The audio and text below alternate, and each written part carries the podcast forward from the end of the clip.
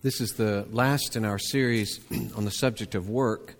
Uh, we began uh, the first of the year speaking about work in creation, then work in the fall, work in redemption, and today we're going to talk about work in its consummation.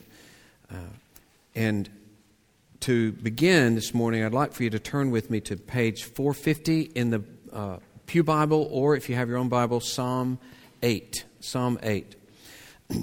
Just remind you, we read this uh, the first Sunday we met. This is the psalmist's meditation on Genesis 1, where we read that God made us in his image and told us that we were to fill the earth, subdue it, and rule it to his glory. And this is a celebration of that, a humble celebration of what God has made man to be. We won't read it, but there's a New Testament passage that we read in Hebrews 2 that also talks about how Jesus is the one who finally brings this to pass uh, in a perfect way. Because we, though we are rulers of the earth, we're uh, sinful and we end up dying and not ruling the earth uh, in, the, in a fullest sense. But Jesus, in his resurrection and now his exaltation, does rule the world, and we will join him in that rule when we are raised as well. but so this is um, a piece of really what the whole Bible is about, about our uh, call to reign in this earth and the restoration of that reign in salvation. O Lord, our Lord, how majestic is your name in all the earth. You have set your glory above the heavens. Out of the mouth of babes and infants, you have established strength because of your foes, to still the enemy and the avenger. When I look at your heavens, heavens, the work of your fingers, the moon and the stars which you have set in place, what is man that you are mindful of him, and the Son of Man that you care for him? Yet you've made him a little lower than the heavenly beings, and crowned him with glory and honor. You have given him dominion over the works of your hands. You have put all things under his feet all sheep and oxen, and also the beasts of the field, the birds of the heavens, and the fish of the sea, whatever passes along the paths of the seas. O Lord, our Lord, how majestic is your name in all the earth.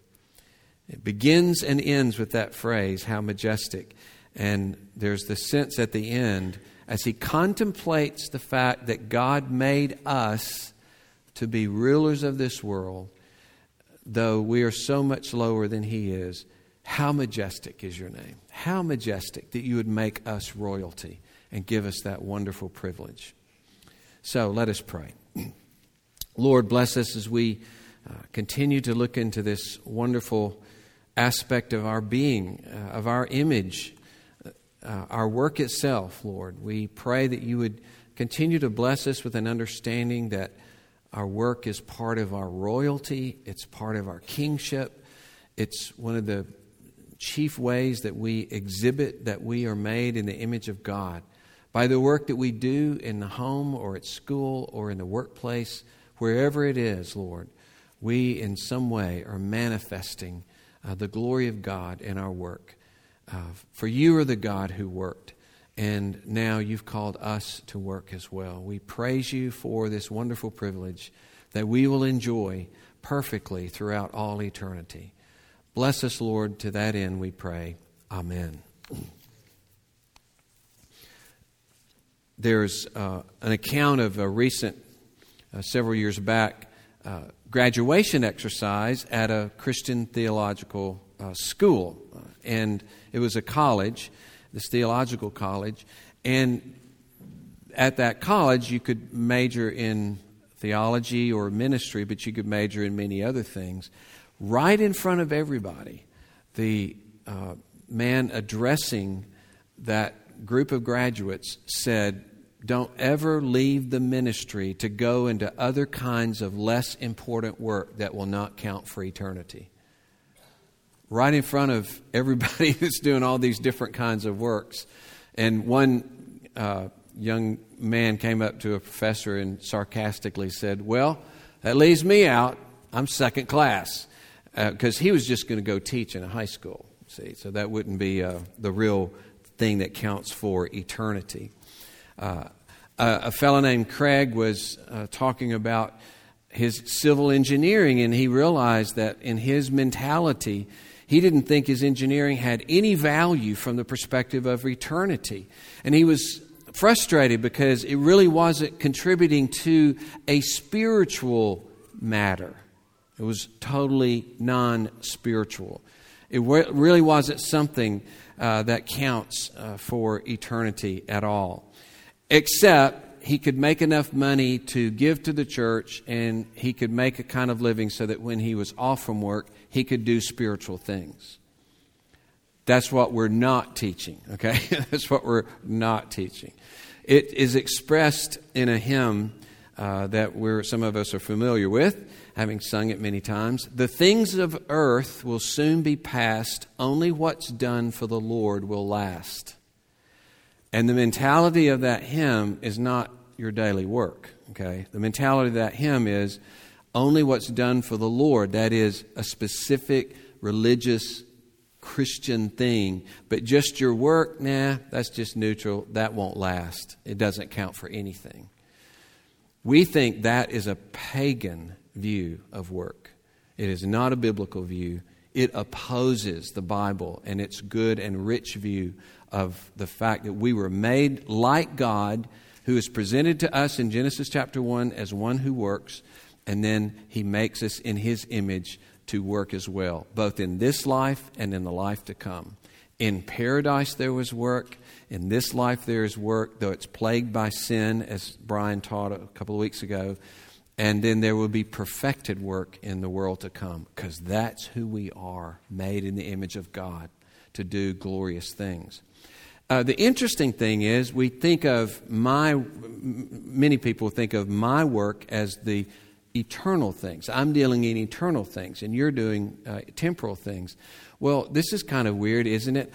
I will be the one out of a job when we hit the new heavens and the new earth. There'll be nothing for me to do because we'll all know the Lord. We'll be intimately associated with the Lord. I'll be playing catch up. You know, I better find something to do. I can't be a pastor anymore. Um, and there may be a few other things that are like that. Or if in medicine, you'll be now exploring biology in a more, uh, you know, uh, positive way, for instance, whatever. But um, certainly, you can't think that uh, my job is the eternal job. It's emphatically not the eternal job. so, we all, though, we would say, deal with things that have to do with eternity. And that seems to be a dividing line for a lot of people. They may say, well, I find some significance in my work, I, I fellowship with God in my work and all this, but it's really not going to count for anything that lasts. And we want to attack that idea uh, in every way we can this morning and say your work has the dignity of God, um, and it's that to which you've been called to do, not only now, but in the world to come. So I want to look at three things, uh, a little bit of a review with the word with, with creation. Then I want to talk about calling and then consummation. So, creation, calling, and consummation. Uh, just remember in creation that we continue basically where God left off. God was in the work in creating this world, developing this world, uh, organizing this world out of chaos, filling it and enriching this world. And then he handed it over to man to complete the development of this world. So we are simply taking over where God purposely left off. Now it's to be the human development of the earth. It makes me kind of think about Jesus when they were concerned that he was leaving and he said, I'll send you a helper who will come and be with you, the Holy Spirit. And so I kind of imagine God having this conversation with creation and creation saying, Well, wait, you've been here, you're doing all these things. Where are you going? He says, I'll send you a helper. And he's going to be in my, he and she are going to be in my image, and they're going to carry out this work. They're going to complete it, you know. That's, that's the continuity of our godlike royal work that must be afforded the dignity that God gives it because it's like God. To say that work doesn't have dignity is to say that God has no dignity. To say that you'd rather have a Greek God because in the golden age, the Greek gods and the human beings that lived in that age did no work. And after, when things got bad, people had to work. Also, the Greeks' idea that the common work was lowly and not to be regarded as worth anything. Only the work of the mind uh, had any value. and so, this is so much unlike God, who was a craftsman, who built things and created things, and then calls us to do the same thing. And you see this in how God names so many things in the first chapter. And then in the second chapter, instead of himself naming the animals, you know that he lets man name the animals. He's, he's doing the godlike thing. He's now organizing and systematizing uh, the animal world uh, after the image of God. And so, Tim Keller, in his excellent book, uh, Every Good Endeavor, which I, I hope every one of you will read, it's a wonderful book about this subject. Every Good Endeavor, Tim, uh, Tim Keller. He says this He invites us to continue his work of developing creation, to develop all the capacities of human and physical nature to build a civilization that glorifies him. Through our work, we bring order out of chaos, like God. We create new entities, in a way, like God. We uh, uh, cultivate the patterns of creation. We interweave the human community. So, whether splicing a gene, or doing brain surgery, or collecting the rubbish, or painting a picture, our work further develops, maintains, or repairs the fabric of the world. In this way, our work connects to God's work. And that's the way you're to see it every day. I am imaging God in what I do this day. So when we bring order out of chaos and when we draw out the potential of creation, we, when we unfold this creation beyond where it was when we found it, we're following God's pattern, you see, of uh, cultural development. and so we, we are like gardeners, you know, cultivating this earth, bringing forth its treasures. Uh, and we're to be caretakers of the earth in, in the best sense of that word. Uh, so, uh, a statement one has said is that the splendor of God radiates through any task. I hope you won't forget that. The splendor of God radiates through every task. What a way to think of your work every day in every single thing you do, in the home, in the school, in the workplace, God's glory is radiating through whatever I would do. Let me give you an example of how strongly God opposes a denial of his creation. Okay? Now, this is in a different area, but you get the edges of how God thinks about his creation, how he values his creation, and how he despises any kind of philosophy that would attack or undermine his creation.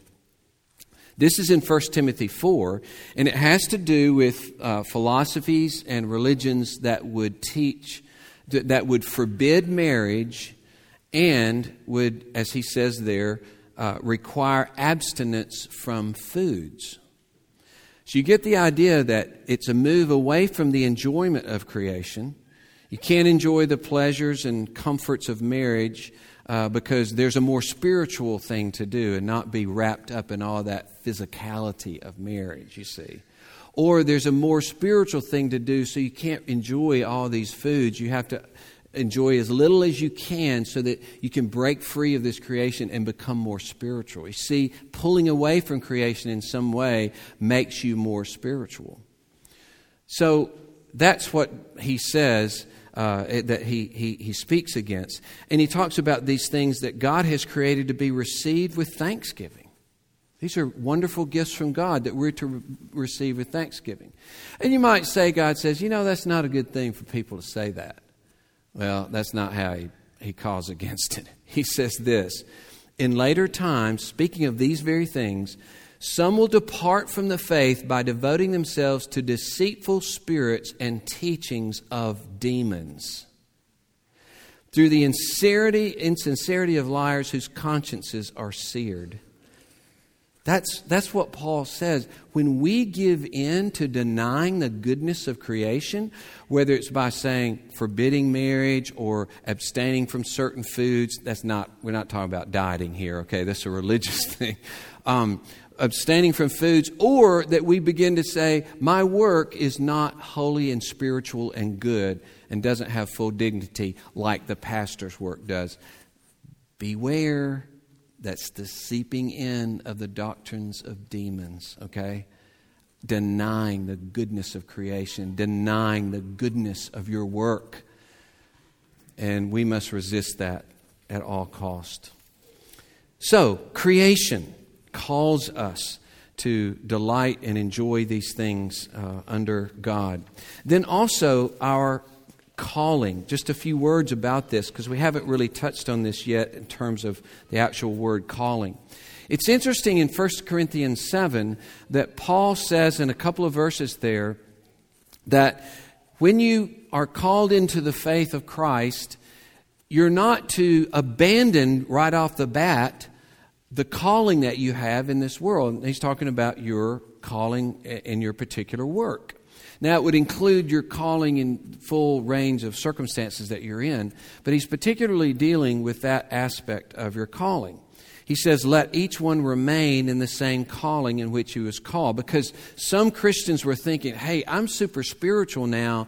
I don't need to just be bogged down in this work that I was doing, uh, especially if I'm a slave or something like that, which many were in that, in that context. I need to break free and just be a spiritual person. And he said, No, no. You're being brought into Christ means that you're to now manifest Christ in that calling. And He calls your job a calling, okay? Just like He, he uses the same word when He says we're being called into uh, Christ out of darkness. It's the same word where He says, and I'll tell you another calling you have. You have a calling in your work. And isn't the favorite thing to say, hey, pastor, did you hear uh, some young guys in high school, college, or maybe out of college? He's been called into the gospel ministry as opposed to the rest of you who have no calling, right? You're not called. Sorry. You know, I'm the one that gets to be called. You're just doing whatever. I don't care because it's not going to last. It's not worth anything. You know, that's the, that's the sense of it. Rather than seeing what God says, no, each one of you have been called, and you're to express your uh, attachment to Christ, your love of Christ. You're, to manifest that right where God has called you in your circumstance. Doesn't mean you can't change a job if you get the opportunity, that kind of thing. But he's talking about that kind of abandonment uh, as, uh, as being more spiritual. And having a calling means two things in particular. It means that we are called to love people through our work, love and serve people through our work, and we're called to grow spiritually in our work. And those are things that we don't associate enough with our work. That I'm in my work, this is the way that I love and serve people. It's the way God's called me to love and serve people. And spiritual growth just isn't when I'm at church or reading the Bible or praying. Spiritual growth occurs in my work itself as I bring my whole Christian life to bear in honesty, in diligence, in passion, in creativity, in initiative, all the things that I need to bring to bear to do an excellent job in my work. As one has said, competent work is a form of love. Competent work is a form of love. We are serving someone else in our work. So, work is regarded a calling if it's to see uh, if it's seen as God's assignment, you see, to serve others. Uh, to uh, see that it's no longer just a, uh, the, what, how I make my living, but it's a call and how I love my neighbor. And so Robert Bellah says this work as a contribution to the good of all and not merely as a means to one's own advancement. And that can keep you focused in this outward move of your work and what you're doing. So, God uses us in our work to serve other people and to benefit them in our society, in our workplace. And then, wonderfully, God uses others in our lives to benefit us with the work that they do. And it helps for us to see I'm a part of this rich fabric that God's created. And that fabric is Christian and non Christians. I mean, you, how many non Christians serve us for our good? That we don't, and we don't even know a fraction of them, of course. But God uses all of these people to serve us and love us and care for us and give us things that we wouldn't have otherwise. Any of you want to start today, like me, to take the refrigerator out of your house and tell you you need to now build your own refrigerator? You know, where would you start? How would you start with the metals, with the electricity, with everything? Or you produce your own electricity. Or I want you to now build your furniture, or a computer, or a car, or whatever. We use the products that millions of people are involved in every single day. That's how God cares for you through all these people. And He uses you in a particular way to care for others in your work. And it's very important for us to see that love is a vital aspect of this, uh, this calling that we have. and as we, we used this uh, passage in our, uh, Jacob used this passage in our pronouncement of forgiveness.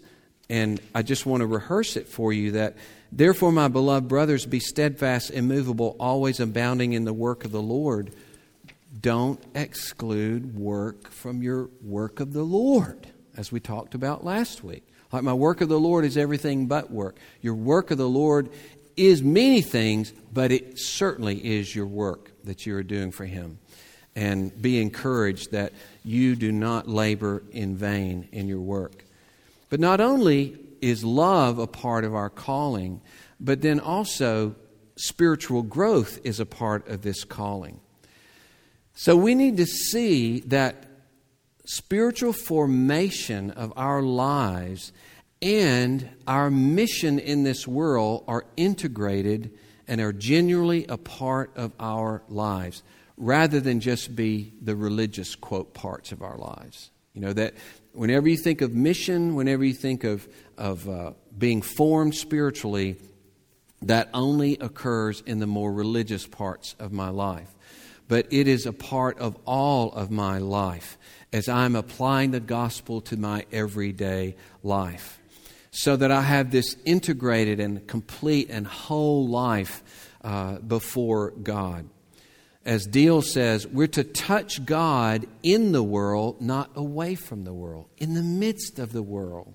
We're to fellowship with Him and know Him in the very things we're made to do in His image, of course.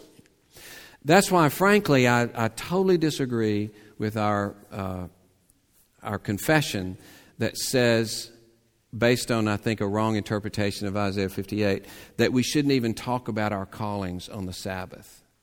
And I, I think that's, I, I think it flies in the face of Scripture that we're to contemplate our callings, even, and contemplate the work that we've done, just like God did. And we're to help one another contemplate the glory of God and how He's enabled us to do our work and to be encouraged to go and do our work even better the next week. You know, so that just you can send off to Presbyterian and tell them that. I've no, I, have I've let them know things like this. so. Um, that, that, because this is such a vital part of, of our lives.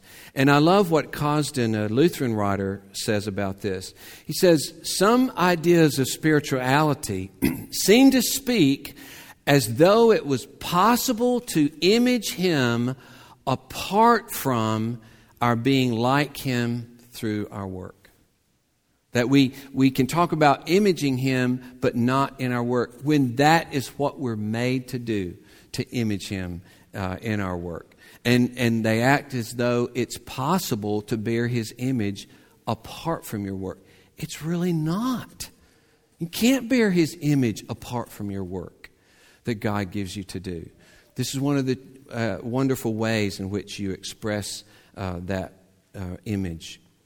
And then finally, we we, see the creation, we see calling, and then there's the consummation. And that's where the sheet that you have comes uh, into play. Just giving you these things, I, I apologize for typing all this list of references because I, I know you probably won't look them all up. And I, what I really like to do is to type them all out so they're there for you to see, but it's just too much paper and time, etc. But I've given you a little taste for each of these. I hope it'll, uh, you know, get, whet your appetite and that you'll uh, look at more of these passages. but seeing these five points uh, I make here, one, we will share in the glory of Jesus' humanity. That's said so beautifully in Philippians 3, where he says, When he comes, he'll transform the body of our humble state into conformity with the body of his glory. It's one of the greatest statements about how our bodies are going to conform to the glory of his body. Other passages talk about how weak our body is compared to how powerful it's going to be in that day. So there's something glorious and powerful about the new, uh, the new humanity that we will enjoy. And not only that, in terms of his glory and, and power, but we will share in the purity of Jesus' humanity. As it says there in uh, Ephesians 5, that he died so that he would eventually present us in all our glory, having no spot or wrinkle or any such thing. How can that be that we will be presented glorious with no spot or wrinkle, will be perfectly holy. That means we'll be perfectly good and kind and faithful, and we'll be perfectly loving toward one another, perfectly delightful to one another. But then, not only our personal transformation that will occur, and you can imagine what these people made glorious and made pure, what they're going to be like working together now in the new creation. How much better to work with people that are not like you and me right now. you know, uh, they don't do think that we won't be doing anything wrong or thinking anything wrong. But here, the rest of this then, all things will be renewed and restored. Okay? Like Colossians 1, through him to reconcile all things to himself, not just people, but creation itself and Brian just uh, recently in December talked about that passage, Romans 8, where the, the creation itself is going to be transformed uh, when the children of God are transformed. Then, when all things are renewed, when we uh, share in Christ's glory and purity, then we inherit the earth and we reign with Christ forever. Now, for you really to understand God's salvation, these are the kinds of things that you have to hold in your head to give you hope, to give you uh, a, a picture of what is coming. That my destiny is to be among those that inherit this whole world and then reign over it for God's glory. We don't know all the details of what that's going to look like, but isn't it interesting that Genesis 1 begins with subdue and rule the world. Revelation 22, verse 5, the last chapter of the Bible says, and they will reign forever. I suggest to you there is a connection, okay, between our exercise of rule and reign in this world by our work, which is very specific in Genesis 1 and 2, and our reign in that final day when we will be made perfect and will reign forever uh, with Him. I think that helps us to understand, uh, for instance, the parable of the talents, where we're, we're told that talents we think represents uh, the full use of your humanity, your gifts and abilities and opportunities, your privileges, your difficulties, your challenges. Everything God gives you is, in a sense, your talent. And then how you use yourself and all that you have is uh, how you invest in all that you can invest in, in your particular calling. Isn't it interesting? And, and we don't think that your work is outside of that. Your work is a part of that. Your work is part of the talent that is entrusted you, okay? But isn't it interesting that Jesus says to those two that were faithful, You have been faithful over a little, I will set you over much. He doesn't say, Good, your work's done. No more of that. We're going to just drift on from now on. You're done with your work. Good, you did a great job. He doesn't say that. He says, You've been faithful over little. Now I'm going to give you a lot. Now, if that was burdensome, if, if, if work was part of sin, we'd say, Wait a minute. I did all that work just so you could make me work some more? You know?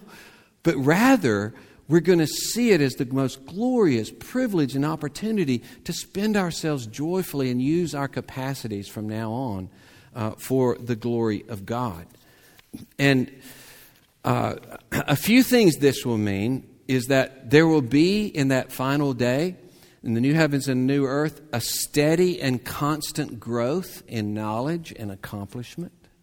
That's fascinating to think about. All of our capacities and abilities will be expanded to their fullest. We will do all things with unrelenting joy and passion and satisfaction. And we'll do all of this in perfect, fulfilling society and maximum collaboration. Hard to imagine, isn't it? What we will accomplish in developing uh, the culture under God's grace in the new heavens and the new earth. And for that reason, uh, and I just can only mention this and, and, encourage you to read it on your own, but um, J.R.R. Tolkien gives a little story entitled Leaf by Niggle. And this stands for this painting that a guy named Niggle finally did, and it was ended up only being a leaf. And so there in the little museum in their little town, after he died, it was entitled Leaf by Niggle. And that's the title of the story, okay? But as he tells the story about how, Leaf, uh, how Niggle was trying to paint really a whole tree, but he never could finish the tree. He spent so much time on that one leaf, had so many interruptions, he had so many things to do for other people that he didn't finish any more than the leaf. And he was pretty distraught at the end of his life uh, because he didn't, uh, he didn't do more than, he, he, than that. But then he gets to heaven and he sees this glorious tree that he had envisioned, and it's finished, it's done.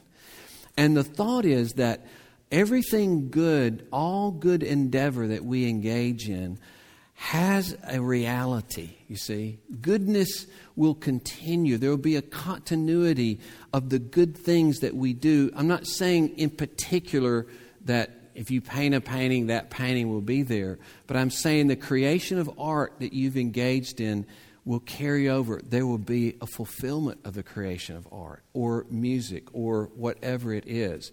Uh, some things obviously will change.